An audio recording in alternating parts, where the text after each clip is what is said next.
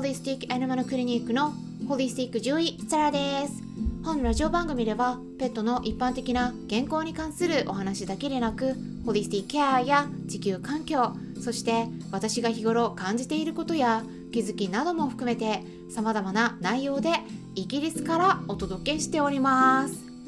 さて皆さんいかがお過ごしでしょうか？まあイギリスでは雪が降りましてねまた。から今回3回目かな？なんか氷みたいなアイスみたいなのも降ったんですけれどもうんなんかでも日本では結構暖かくなってきているのかな？なんか風が強いっていうお話がありましたね。春一番が吹いたとかね。そろそろ春が近づいてきているかもしれないんですけれどもイギリスはねちょっと冷えちゃってるんですよね。うんまあどうなるか。ちょっと今年はまた、うん、いつもよりも例年より寒いなというふうには感じているところなんですけれどもでも公園にも行ったんですね。でそこで、うん、たくさんのワンちゃんたちを見てきました。またちょっとね今それでお話ししたいなと思うんですけれども今回はイギリス生活についてですね。やっぱ国が違うと、うん、日本ではありふれていてもイギリスでは全然そんな光景が見られないとか、まあ、逆にイギリスでは常識なんだけれども日本では非常識だったりすることとかねいろいろあるんですよね。でその中でああイギリスの方がこの点はいいなとか思ったりでも、うん、別の点では、うん、あの日本の方が優れてるなと思ったりいろいろ、うん、気づくところがあります。でそこであの今回お話ししたいのはワンちゃんとの生活スタイルの違いについて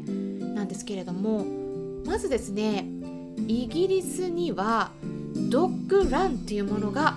ないです。でワンちゃんとね一緒に暮らしていない方のために軽く説明しますとドッグランっていうのはねワンちゃんを自由に遊ばせるための広場のことを言うんですね。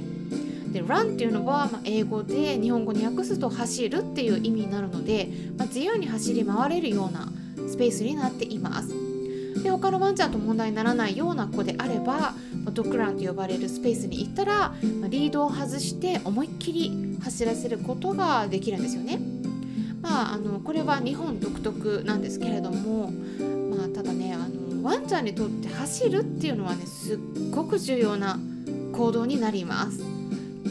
まずね犬っていうのはもともと群れ生活をする生き物でで野生の世界で生きてたらあと野良犬だったりした場合はもう集団で狩りをして仕留めた獲物を食べたりとかあとはまあよくね拾い食いとかするんですけどそれはね犬としては当たり前の行動なんですよね結構落ちてるものをね食べたりしてそれで生活してるんですよね。うん、であとねだからそれの過程でね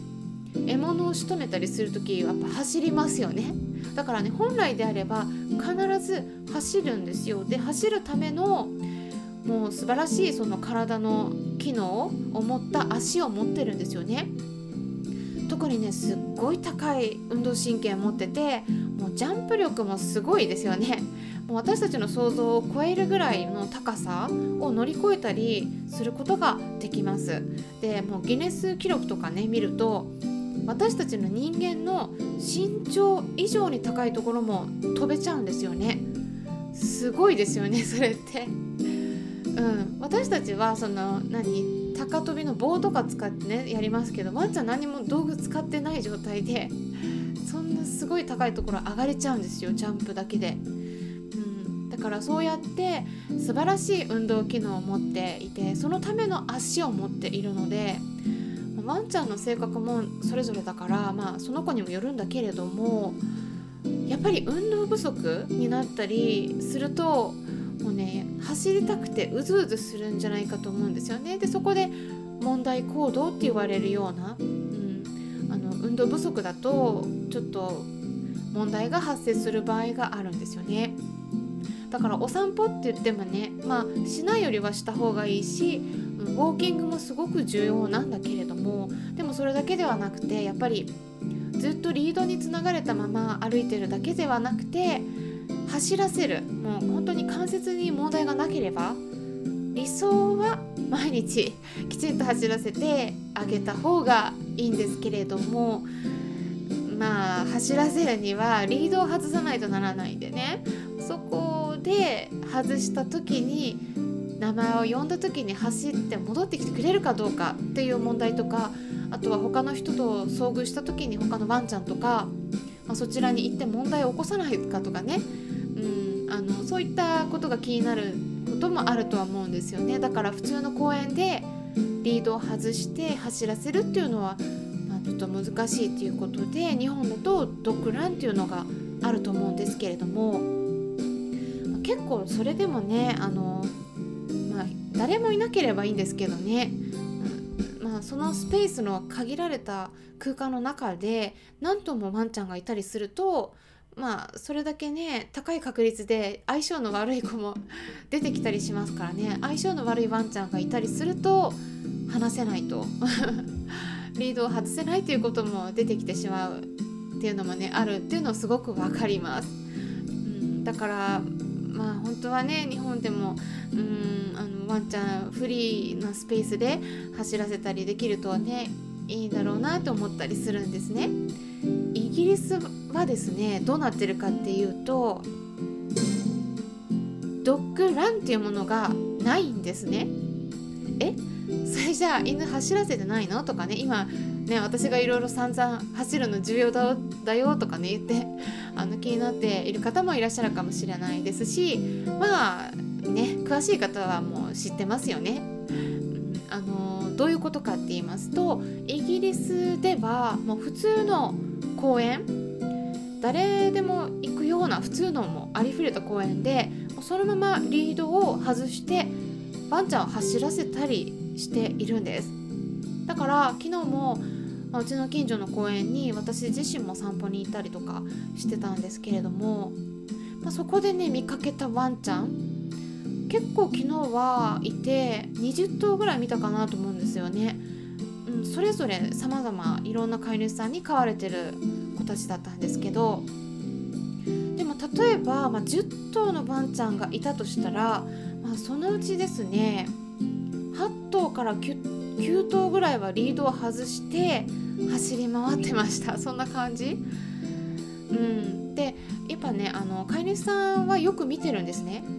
それはもうドッグトレーナーさんからいろいろ教わってるんですね。そのマナーについて。うん、でいろんな一般の人も歩いたりしているのででワンちゃんもね好奇心旺盛な子はそちらに行こうとしたりね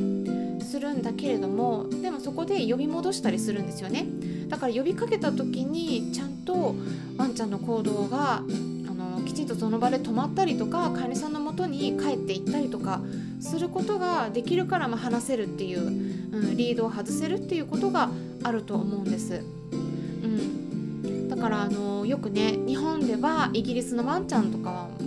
当に幸せだよねとか、うん、言われるんですけれども、うん、あのやっぱこれねただ、まあ、これねあんま知られてないことなんですけど意外にですねただそうは言ってもいろんな子がいるので、まあ、公園などで犬に噛まれてしまう事故っていうのは、まあ、少ないながらもやっぱあるんです。噛まれるって言ったらなんかこう犬種としてはよくピットブルとかロットワイラーとかなんかそういった刀剣タイプの犬を想像するかもしれないんですけれどもね必ずしもそうではなくて、うん、あのピットブルとかはねほとんどいないのでねあの一応アメリカンピットブルに関しては禁止なのであのうん。ただあのイギリスだとね、まあ、やっぱ多いのがボーダーコリーとかジャック・ラッセル・テリアとかあとダックスフンドとかねそういう子に噛まれたりとか そういう例があります。あと意外にチワワの子とかね。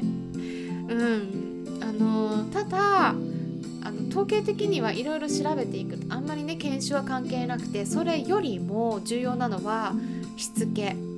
トレーニングだっていうふうに話していますねだから飼い主さんの意識がすごく重要っていうことであのドッグトレーナーさん本当にあのすごいよくねあの教えられているんですよね。ドッグトレーナーさんのあの質がやっぱ高いっていうのはすごい感じますね。あとは、まあ、数はねちょっと私統計見てないんですけど、うん、あの日本よりも気軽に相談できるようなもう感じになってますよね。うん、で本当にねこうそうやって走り回ってるワンちゃんを見るともうすっごく幸せそうにもう生き生きと目が輝いているんですよね。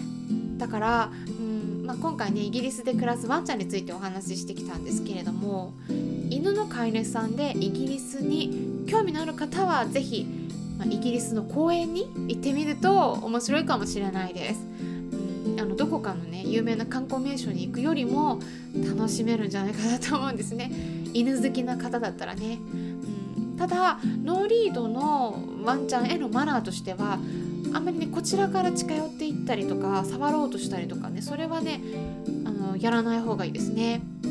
見知らぬ人から一方的に触られるのはやっぱ好まない子多いんでワンちゃんとは適度な距離感を持って接することをおすすめします、この辺りねいろいろ考えてみてください、うん、まああの日本のワンちゃんもね同じかもしれないですけどね。なんかいくら可愛いからって言っても急に近寄ってったりするとねワンちゃんも「えこの人何?」みたいな。ちょっとねあのびっくりしたりするのでね。はい。今回もねあのこういった感じでイギリスの生活ワンちゃん生活についてお話ししてたんですけれども最後まで聞いてくださりありがとうございました。参考になったという方はよろしければいいねボタンのクリックとかフォローもしていただけたら嬉しいです。それではまたお会いしましょう。ホリスティック獣医サラでした。